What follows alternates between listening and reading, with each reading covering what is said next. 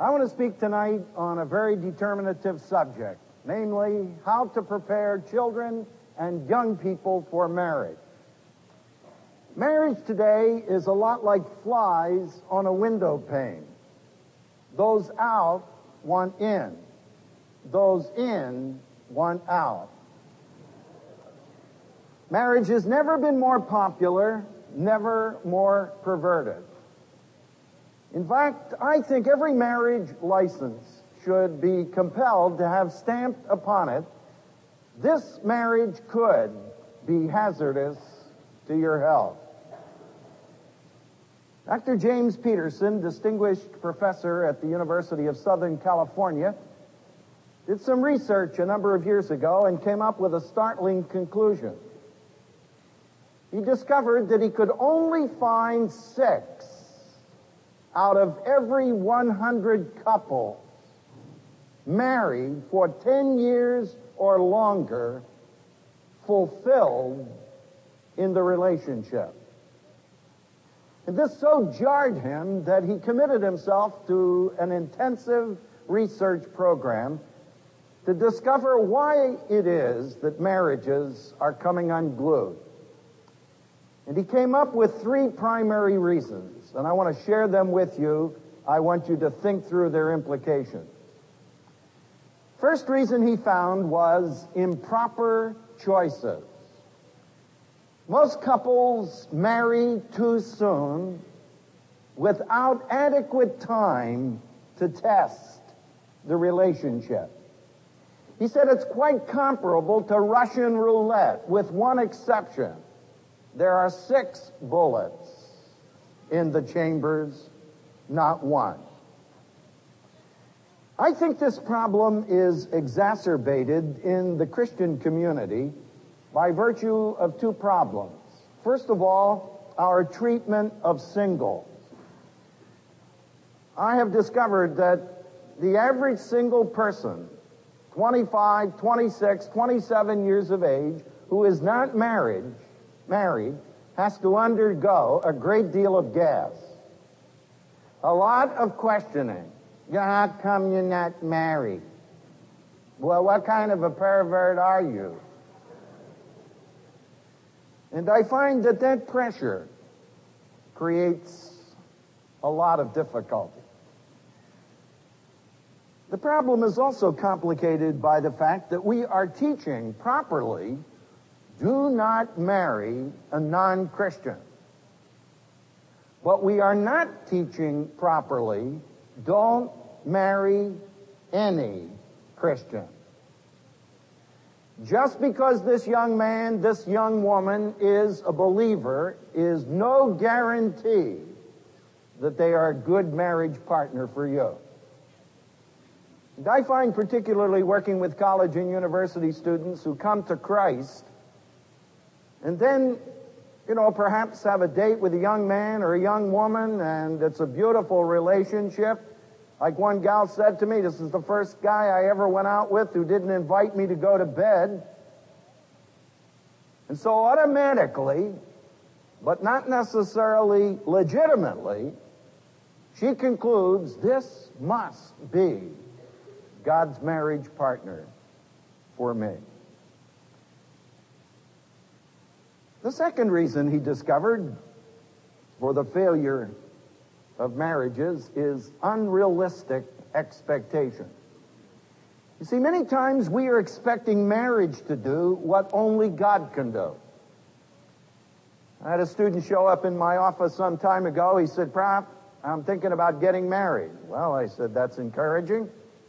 I said, you have a young lady? No, no. He said, I don't. But he said, I, I've got my specifications. I said, well, what are you looking for? Did you believe it? He pulled out three typewritten pages of expectations. I read it over. I said, man, you have done a lot of thinking about this. Oh, yes, Prof. I said, uh, I'm writing a book in this area. I said, would you mind if I use this? Typical student reaction. Oh, no, Prof. Anything to help you. I said, would you mind if I ask you one question? No, no, not at all. I said, how many of these characteristics are true of you? I beg your pardon? I said, how many of these characteristics are true of you? Said, I never thought of that. I said, that's your problem. You see, marriage is not a question of finding the right partner. It's a question of being the right person. And the problem in our society is that oftentimes we cannot tell the difference between love and lust. So we marry a body instead of a person. And if you marry a body, I'll guarantee you every year goes by, you're further out of business. Don't look at me that way. All four of my children were home from university at Christmas vacation a number of years ago.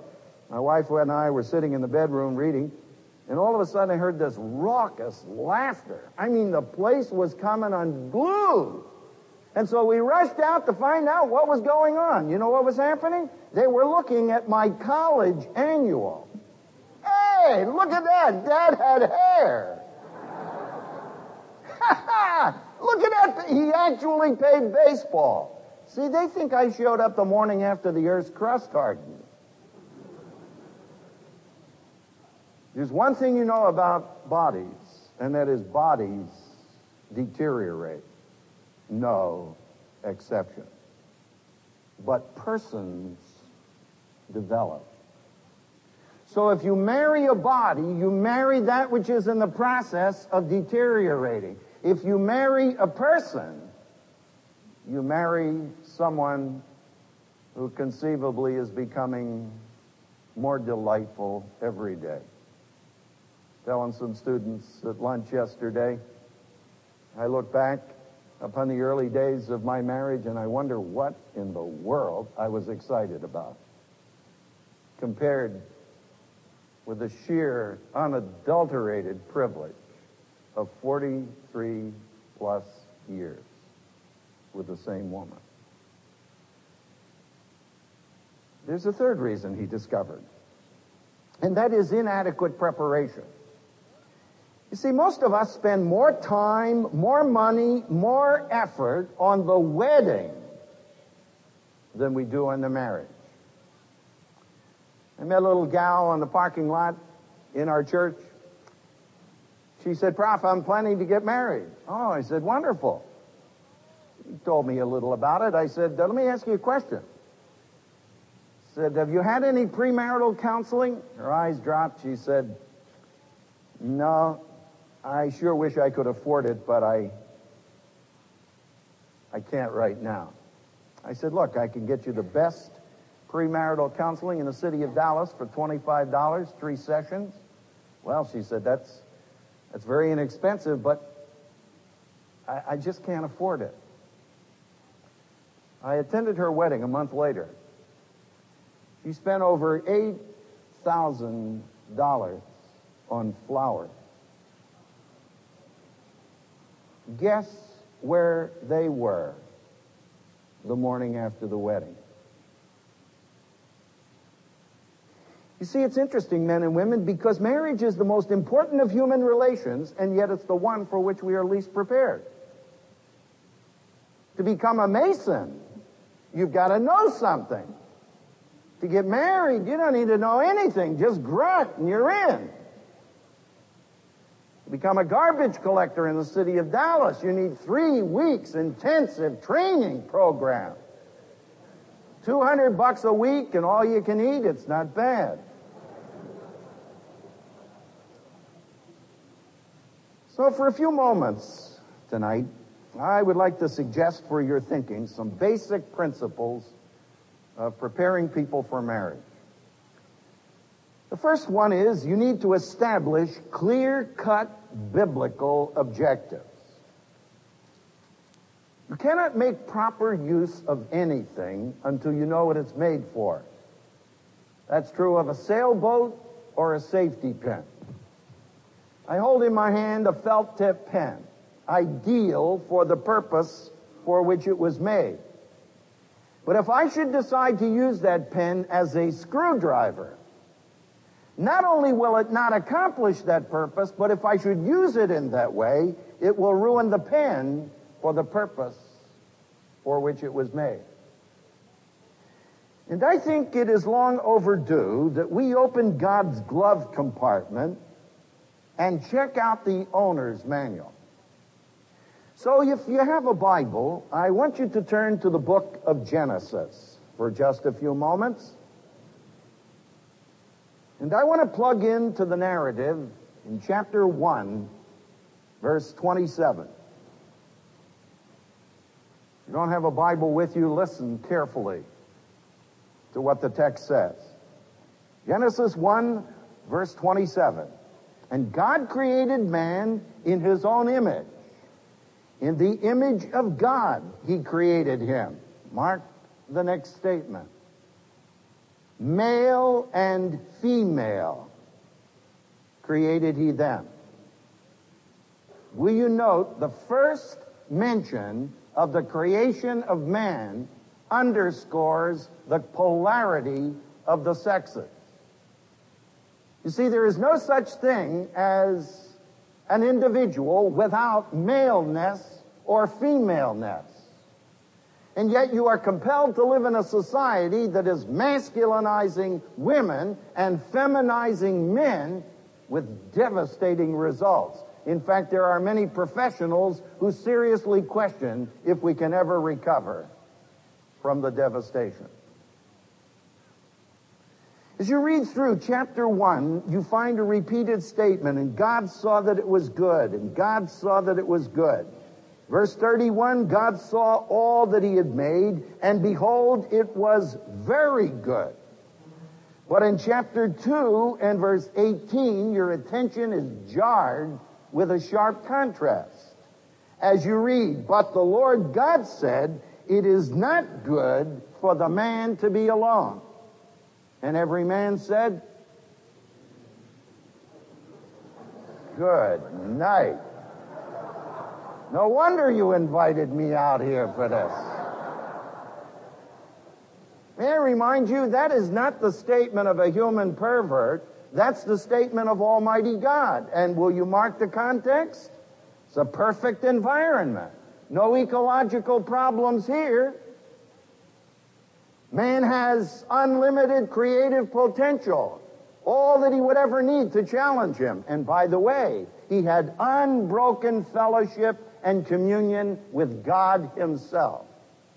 And with all of that, God said, I'm disturbed over the, of the, over the aloneness of man.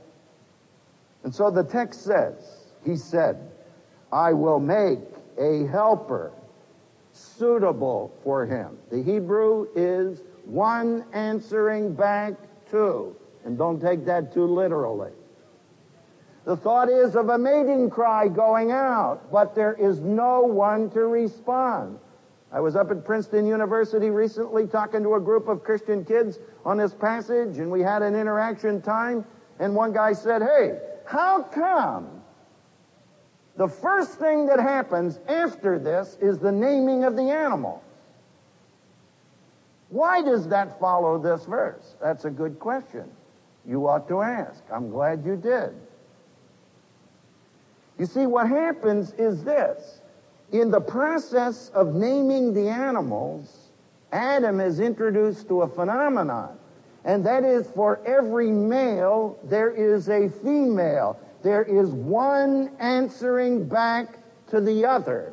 But for Adam, twice over, it is repeated for emphasis. There was no one to respond to his need.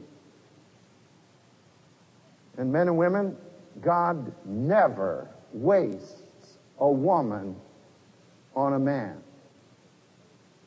You see, what he is doing is creating in the man the recognition of his aloneness, the recognition that he had empty spaces that could only be filled up by another.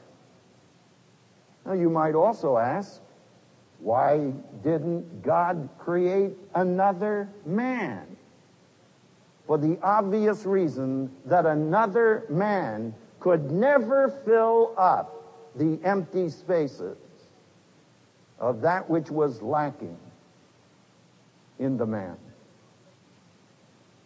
And so it's fascinating to read in verse 22 when he's introduced to this woman, this helper suitable for him. The man said, This is now bone uh, of my bones and flesh of my flesh. What a tame translation. You know what the Hebrew says? Wow! Where have you been all of my life? You see, he suddenly recognized her as the answer to his aloneness. Now, you got a pen or a pencil? I want you to underline the next verse. In fact, I want you to underline three verbal statements in this verse.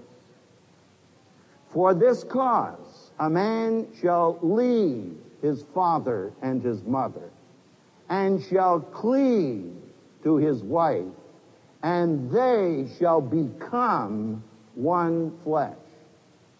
You got the pen or the pencil? Underline the verb leave.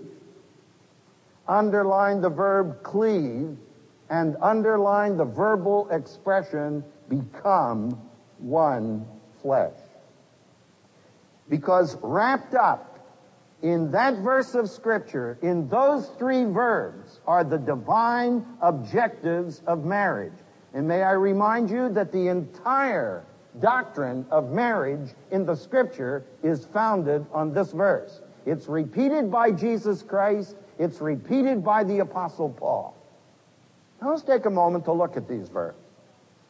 First of all, for this cause shall a man leave his father and his mother now you need to understand that's a very strong verb. It means to abandon, to forsake. Somebody out there in the fifth row saying, you mean to tell me that a man is supposed to abandon and forsake his parents? That's exactly what he's saying. But he's supposed to forsake them in a particular area. He is never to forsake them in terms of responsibility. But in order to establish a new relationship, the old relationship has to be broken. And I'm here to tell you with more experience than I wish I had. There is devastation in marriages when a young man fails to leave his father and mother in terms of relationship. See, God will everywhere say, honor your father and your mother. He will say, a man who doesn't care for his parents is worse than an infidel, which is pretty strong language. But what he's saying is that one relationship must be broken in order for another relationship to be established. And unfortunately, with parents, it's frequently the last thing to be broken, namely the psychological umbilical cord. See, I find many a Christian parent is frankly guilty of emotional incest. They get a grip on their kid and they won't let him go. Now, what fascinates me about this is that God said this to a couple who never had to leave their parents. God said this to a couple before they ever had a child, which is exactly when you need to get the message. I had a little boy in my office some time ago. His mother brought him, supposedly a problem child. The kid was disgustingly normal. And I was enjoying my time with him. And finally I said to her, Madam, do you know what this boy needs? Oh, what does he need? I said, uh, he needs a week at a summer camp. Oh, he'd never make it. I said, lady, we won't have any problem with him. Our only problem was with you. And Pop's sitting over here, not saying anything. So I said to him, sir, I want to give you an assignment. I said, I want you to see to it that this kid goes to camp for a week this summer. I really think he enjoyed the assignment. So finally, mom gets up enough courage. She packs the kid's suitcase, seven sets of underwear in there. Kid comes back at the end of the week, all seven sets still in there. You gotta peel off the original ones. Best thing that ever happened to the kid.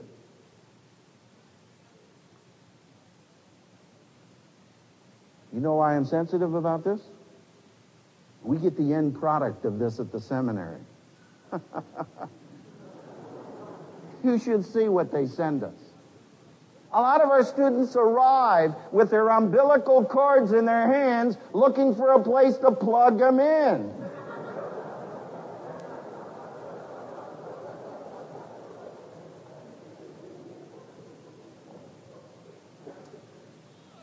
Well, we better move on here.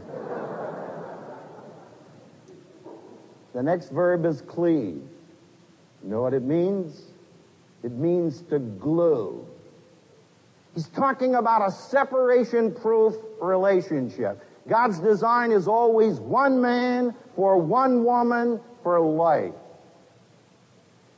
Now, if you get two kids who come down to the front of a church and either verbally or non-verbally say to themselves, you know, if this thing doesn't work out, we can always bail out, then the possibilities of them getting a divorce is almost phenomenal. You show me two kids who come to the front of a church to be married with the conviction there is no way out, and I will show you a couple who has great prospects for a marriage. Because they're going to work out their problems. And that's exactly what it takes. See, happily married couples and poorly married couples face exactly the same sets of problems. The difference is in their commitment. A few years ago, I was called to jury duty in a federal court in downtown Dallas. And if you've ever been down this road, you know you spend most of your time waiting for something to happen. So the judge dismissed us for a recess, and I decided to walk around to see what was going on in the other courts. So I saw a domestic relations court. I hadn't been in one of those lately. I thought, I'm going to go in there and find out what's going on. I went in to see a sight I will never forget.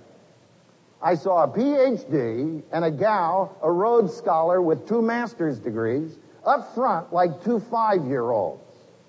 They were having a knockdown dragout. Their kids were running all over the courtroom. The bailiff spent most of his time trying to get the kids back in the chair.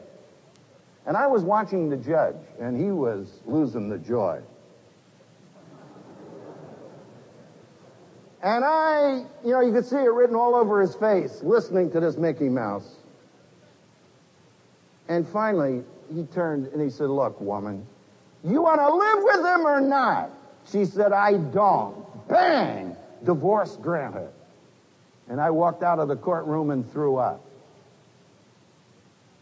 every day in your county here in Southern California, another judge's gavel drops to the desk and those scorching words are uttered, divorce granted. I mean, a relationship began with delight and it's ended with disillusionment. What they thought were stars in their eyes turned out to be sand. And the reason is conditional commitment. Sure, I'll stay with you. As long as you meet my needs. My friends, I got news for you. If you are expecting another human being to meet your needs in marriage, you are a greatly disillusioned individual.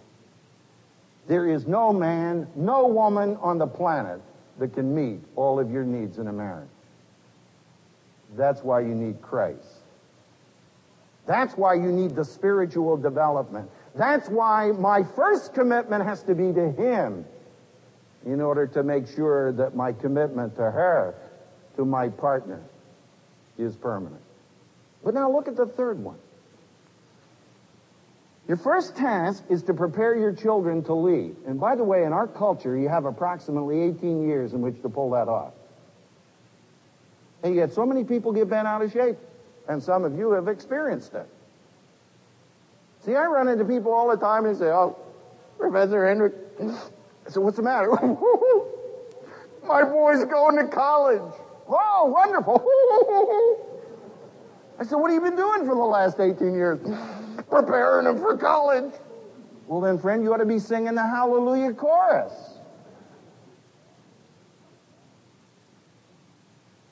So, your job is to prepare your children to leave.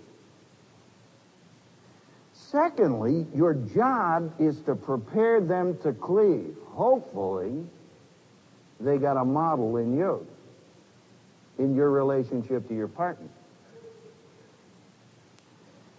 But I want you to underline that last verbal expression become one flesh. See, that's not just physical. To bring two kids to the front of a church, pronounce them man and wife, send them out to a nearby motel to have intercourse, does not constitute one flesh. My friend, you can do that with two animals. When the Bible talks about one flesh, it's talking about a person who intellectually is one with the partner, who socially becomes one with the partner, who emotionally becomes one, and obviously who physically becomes one because that's merely the outworking of the intimacy in other areas. One of the hardest things to get young people to do is to ask, what do you know about your partner? So one of my favorite questions of a guy is, hey, did you ever see her with her hair up? What? Did you ever see her with her hair in color? In uh, color. Getting late in the day. Did you ever see him in uh, curlers? No, I don't think I have. Well, you better get a view of that, man. Because someday you're going to wake up with a mouthful of those things. You ever see her in a Southern California rainstorm with her hair? I mean, man, if you see her like that and you are going through the ceiling, how beautiful! You got the real disease. But I got one for the gal. I say, uh, you much in love with her?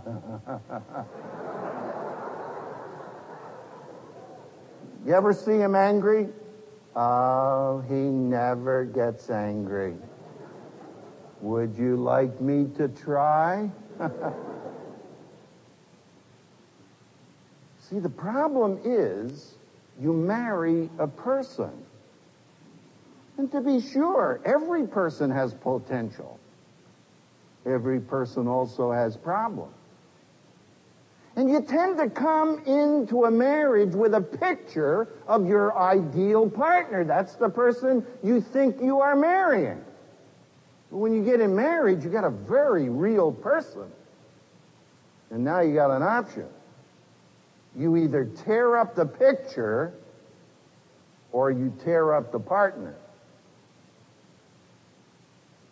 And becoming one flesh says you move into a relationship where you understand I'm marrying a human being, a sinner, who has all of the capabilities that any sinner has. Unless I'm prepared to move into that relationship allowing the Lord Jesus to control my life, allowing the Lord Jesus to control the life of my partner, I'm going to be in real trouble and real fast. Now, there's a second principle I want to share with you, and that is you need to cultivate good family relationships.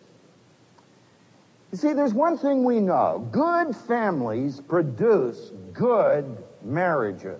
Let me see if I can help you. I want to give you four or five characteristics of a good family. Number one, a good family is a place where people are secure.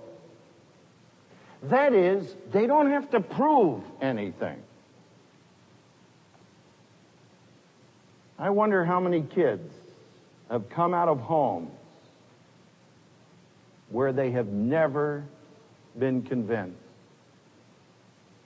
that they do not have to prove something. I just talked to a dear guy here today. Asked him if I could use it tonight. He said, of course. The only thing this kid ever got from his parents was the result of a performance standard. If you do well in athletics, you do well in music, you do well in academics, we like you. You don't do too well in any of those. And you're in trouble. By the way, a lot of us have carried that over into our Christian life. See, are you on a performance basis with God? So you need to understand nothing you ever do will cause God to love you more. Nothing you ever do will cause him to love you less. My friend, that's the most radical statement you could ever embrace. But if you come out of a home where it's all performance, your acceptance is determined by what you do, not by who you are. That makes for rough marital living. Because then I spend all of my time trying to figure out am I on my wife or husband's good side? Am I performing up to your expectations? I wonder how many gals have gone down to Marl's tubes by some guy coming along with that ridiculous line, if you loved me, you would do everything for me. To which any intelligent and secure girl would respond by saying, if you loved me, you would never ask me to do anything that would cause me to lose respect for myself or for you. But you see, if you are not a secure person, then somebody comes down the line, and I mean, they've got a line, and they fall in droves, even in the Christian community. Isn't it interesting that some of us who teach most emphatically the eternal security of the believer are producing the most insecure people? That's something for you to think through. Here's the second one. And that is, they are loved. Unconditionally loved.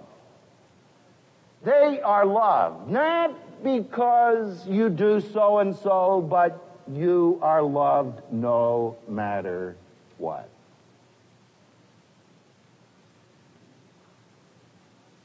A young man came to me some time ago. He said, uh, what do you think, Prof, of my intended wife? Well, I said I had some fascinating time with her, and I got wonderful news for you. He said, Really? What's that? I said, I talked to her about her relationship with her father. You guys who are sitting here want to know what kind of woman you want. One of the finest woman, women you will ever meet as a good marriage partner is a woman who has a very healthy relationship with her father. You see, a girl's relationship to her father is one of the most determinative relationships in her life. I'm not talking about a sick relationship. Every now and then I get into these situations where somebody is telling me, oh, this is my little girl. And I break out in a cold sweat because all of the time he's telling me about his little girl, but he never once talks to me about his big girl. And that's very revealing. See, I'm talking about a man who understands that he is a model for that girl. When that girl has a healthy, positive, loving relationship with that father, I'm telling you, she's a good candidate for somebody's wife. Here's a third thing. Now, this may rattle your categories a little bit, so fasten your safety belts. Be a little turbulent air here for a moment. Quality homes have a lot of fun. They laugh a lot. You know, I get into a lot of Christian homes, and I kid you not, it looks like it's going to rain. I was in a home some time ago. It's Sunday morning. I'm supposed to preach in the morning worship service. Uh, I come down for breakfast. Boy, you know, this little enthusiastic girl sitting next to me, about three, all of a sudden she hits her milk, woo, right down in front of my soup. Oh, her mother came unglued. Oh, Professor Hendricks. I said, thank you for making me feel at home. Oh, she began to apologize. I said, look, lady, don't apologize. If a person has children, you will never have to apologize. If they don't have children, no amount of apology will help.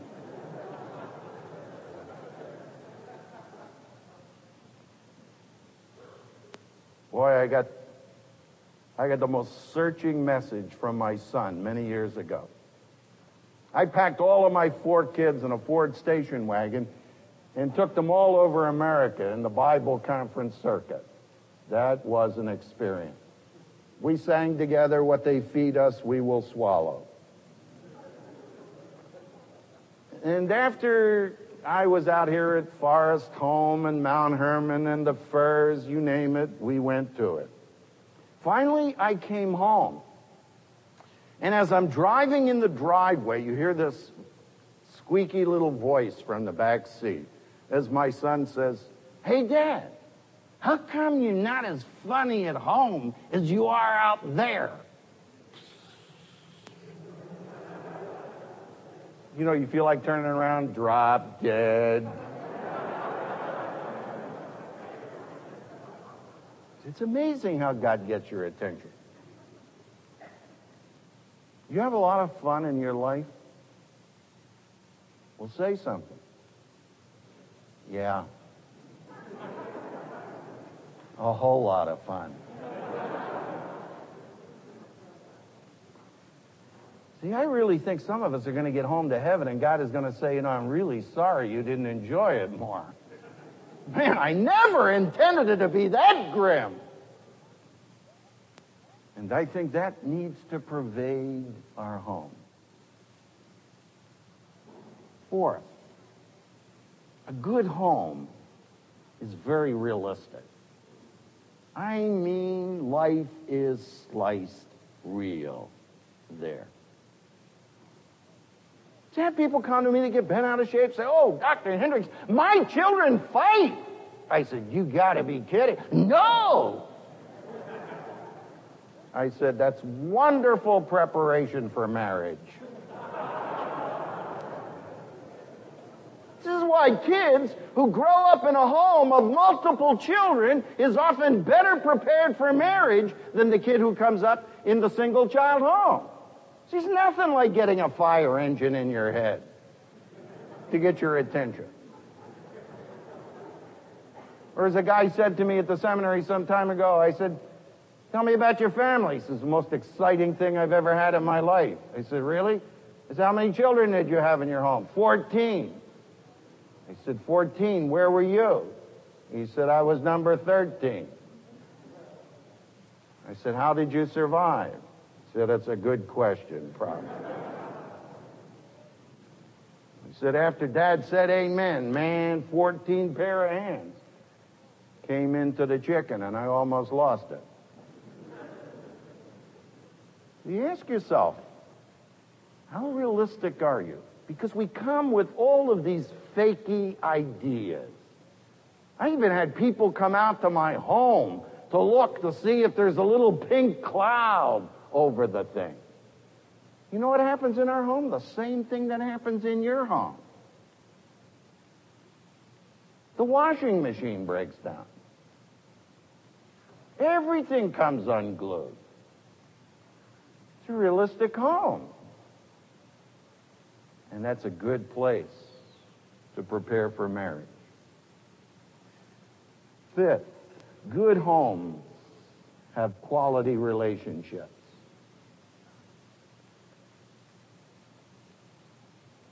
And those quality relationships are built at a number of levels.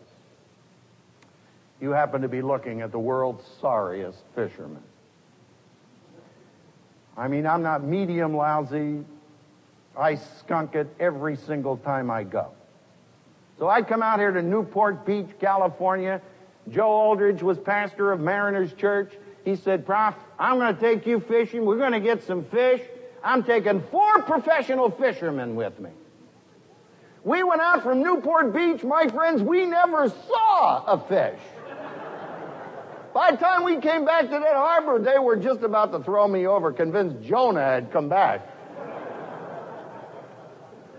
I remember my two boys and I going to East Texas to fish, and somebody gave me a lure. Wow, Hendricks, this is the one. This'll do it. Spit on it before you put it in. We did everything, and I would look down, watching those fish swim around that lure, waving at us. That's why they go to school. Sorry about that. Why, man, we had to stop at a fish market so we got something to bring in.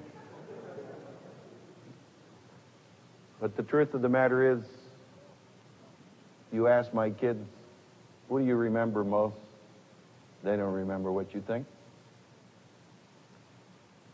My son will say to you, if you ask him, what do you remember most? He said, I remember my dad going late to a banquet to fix my bicycle tire.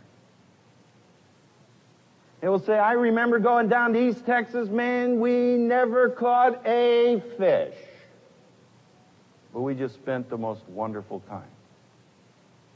And we didn't do a lot of talking, just being together. I have a children's book that I've gone through five copies of. First of all, with my own children, and now with my grandchildren. It's the excellent book by Margery Williams entitled The Velveteen Rabbit. You never read it. Ought to be required reading at the Master's College. What is real? asked the rabbit one day when they were lying side by side near the nursery fender before Nana came in to tidy the room. Does it mean having things that buzz inside you and a stick out handle? Real isn't how you're made, said the skin horse. It's a thing that happens to you. When a child loves you for a long, long time, not just to play with, but really loves you, then you become real. Does it hurt? asked the rabbit. Ah, sometimes, said the skin horse, for he was always truthful. But when you're real, you don't mind being hurt. Does it happen all at once? Like being wound up, he asked, or bit by bit? It doesn't happen all at once, said the skin horse. You become. It takes a long time. That's why it doesn't often happen to people who break easily or have sharp edges or who have to be carefully kept. Generally, by the time you're real, most of your hair has been loved off.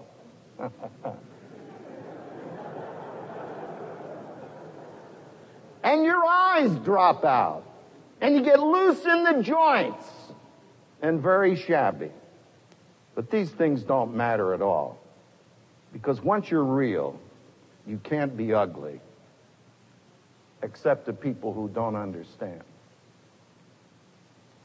That's the kind of relationship that constitutes a good family. Let me give you a fourth one. Develop a deep sense of responsibility in your children.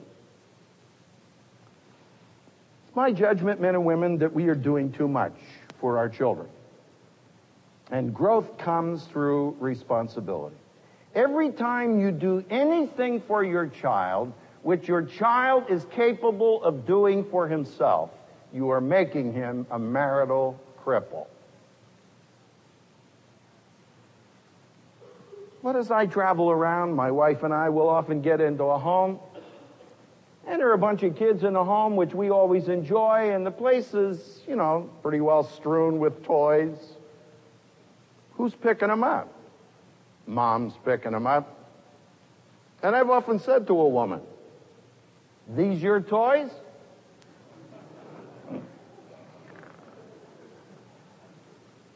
What in the world are you picking them up for? See, many of you young people have been sold down the river, and you're just in the process of catching on.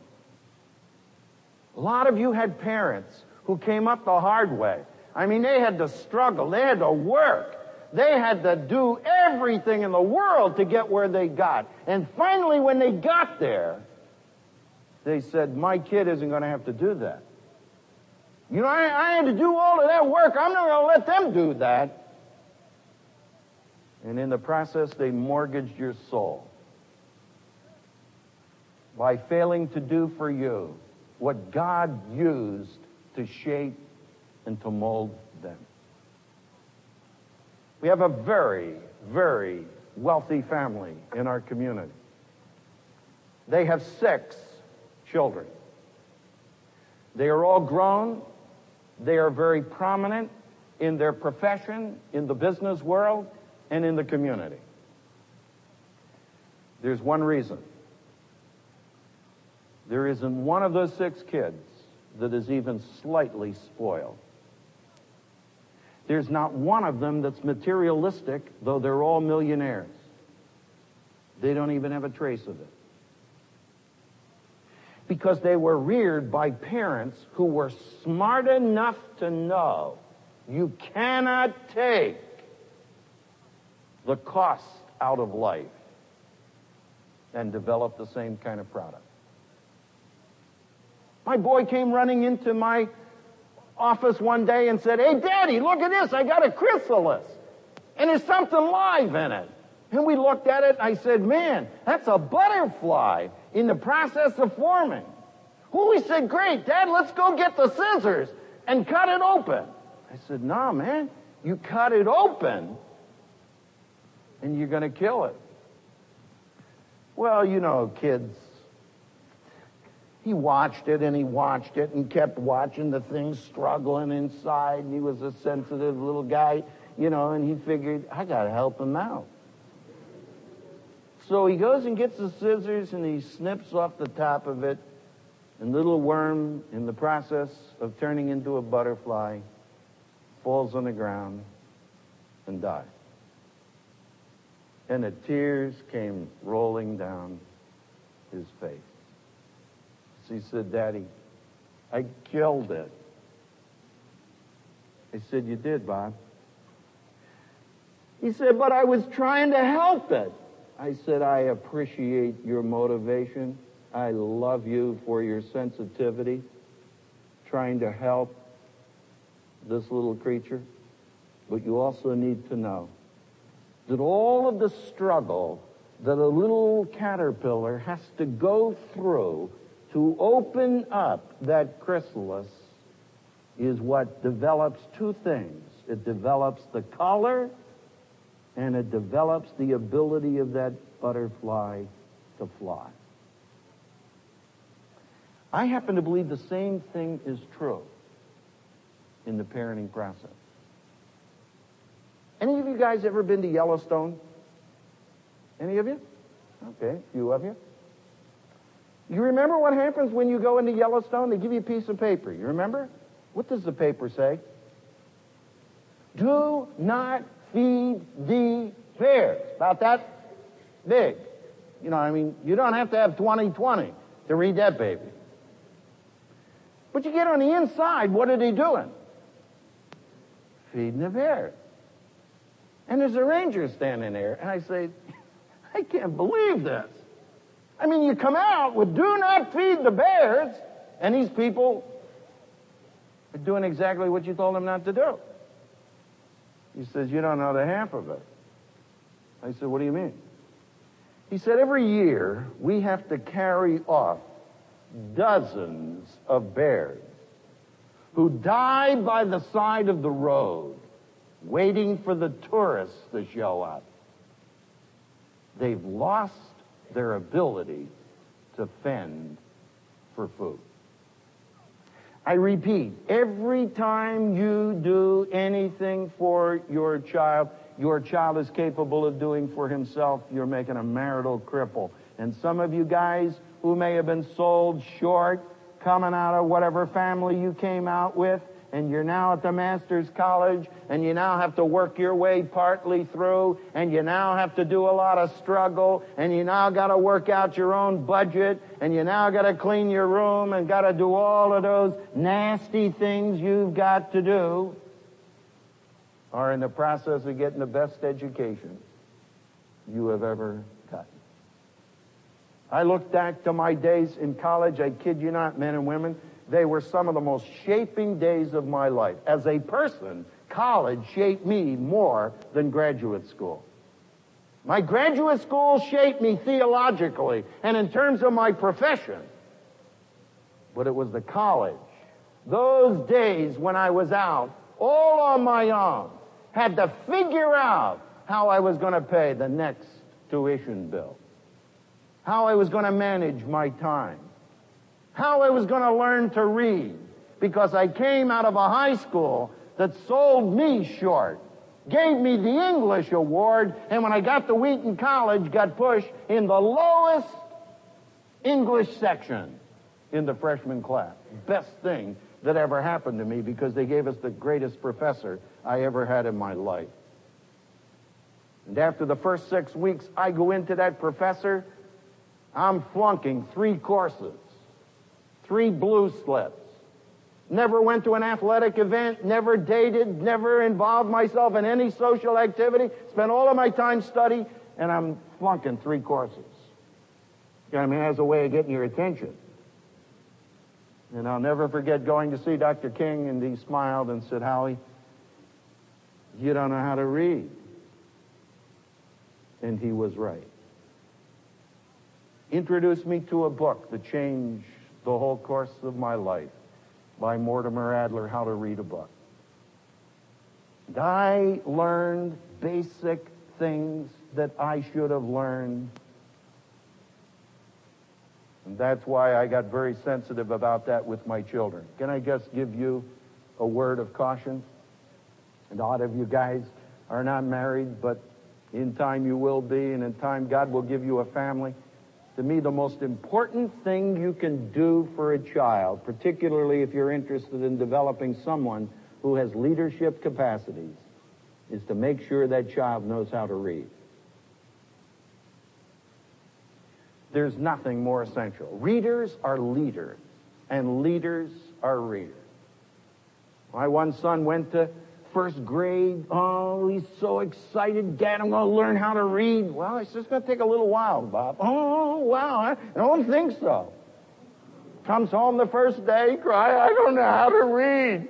Look, man, hang in, buddy. It's going to take a little while.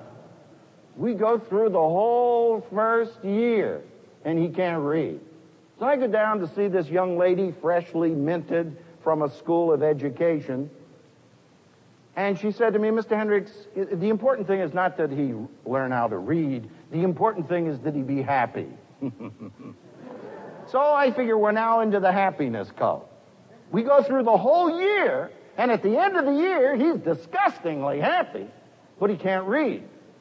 I went down to see this young lady, and I said, Madam, did it ever occur to you my son would be happier if he knew how to read? I really don't think she thought that went through. It cost me six 600 clams to put him in a remedial reading program, the best 600 bucks I've ever invested, because he reads faster than I do, which is very, very fast. And it set him up for life. Reading is an essential skill. And if somewhere back along the line, parents use television as a babysitting means for you and didn't provide reading material and your reading level is gone down and down, then you need to say, boy, that's a responsibility I've got to pick up on. And I'm going to guarantee that my children have it. There's one last thing I want to leave with you, and that is you need to commit your children. And for those of you not married, you need to commit your marriage to the will of God. In Psalm chapter 37, the 37th Psalm, there is a beautiful verse, two of them. Psalm 37, verses 4 and 5.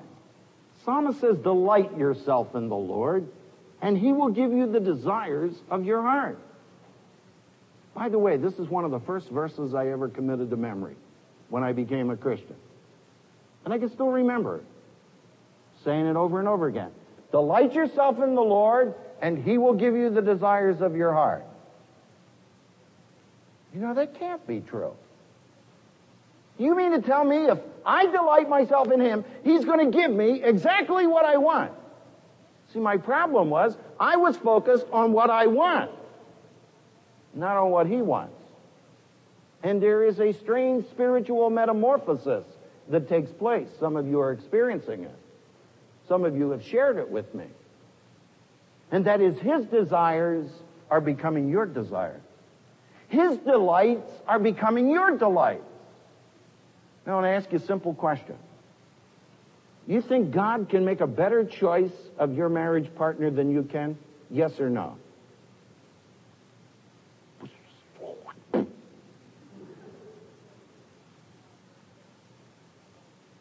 If you tell me yes, then why don't you turn it over to him?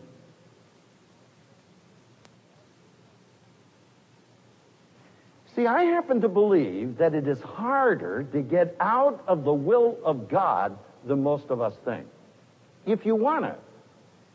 I mean, if you don't want it, it's a piece of cake. But God is not playing games with you. He's not saying, "Ha ha, you didn't find my will, did you? Not playing a sacred game of hide and seek. Far more interested do you find his will than you are. Then why don't you relax in him? See, I see guys and gals get so uptight, scared to death that they're going to end up unmarried. Did anybody ever teach you the basic lesson that there's something worse than being unmarried?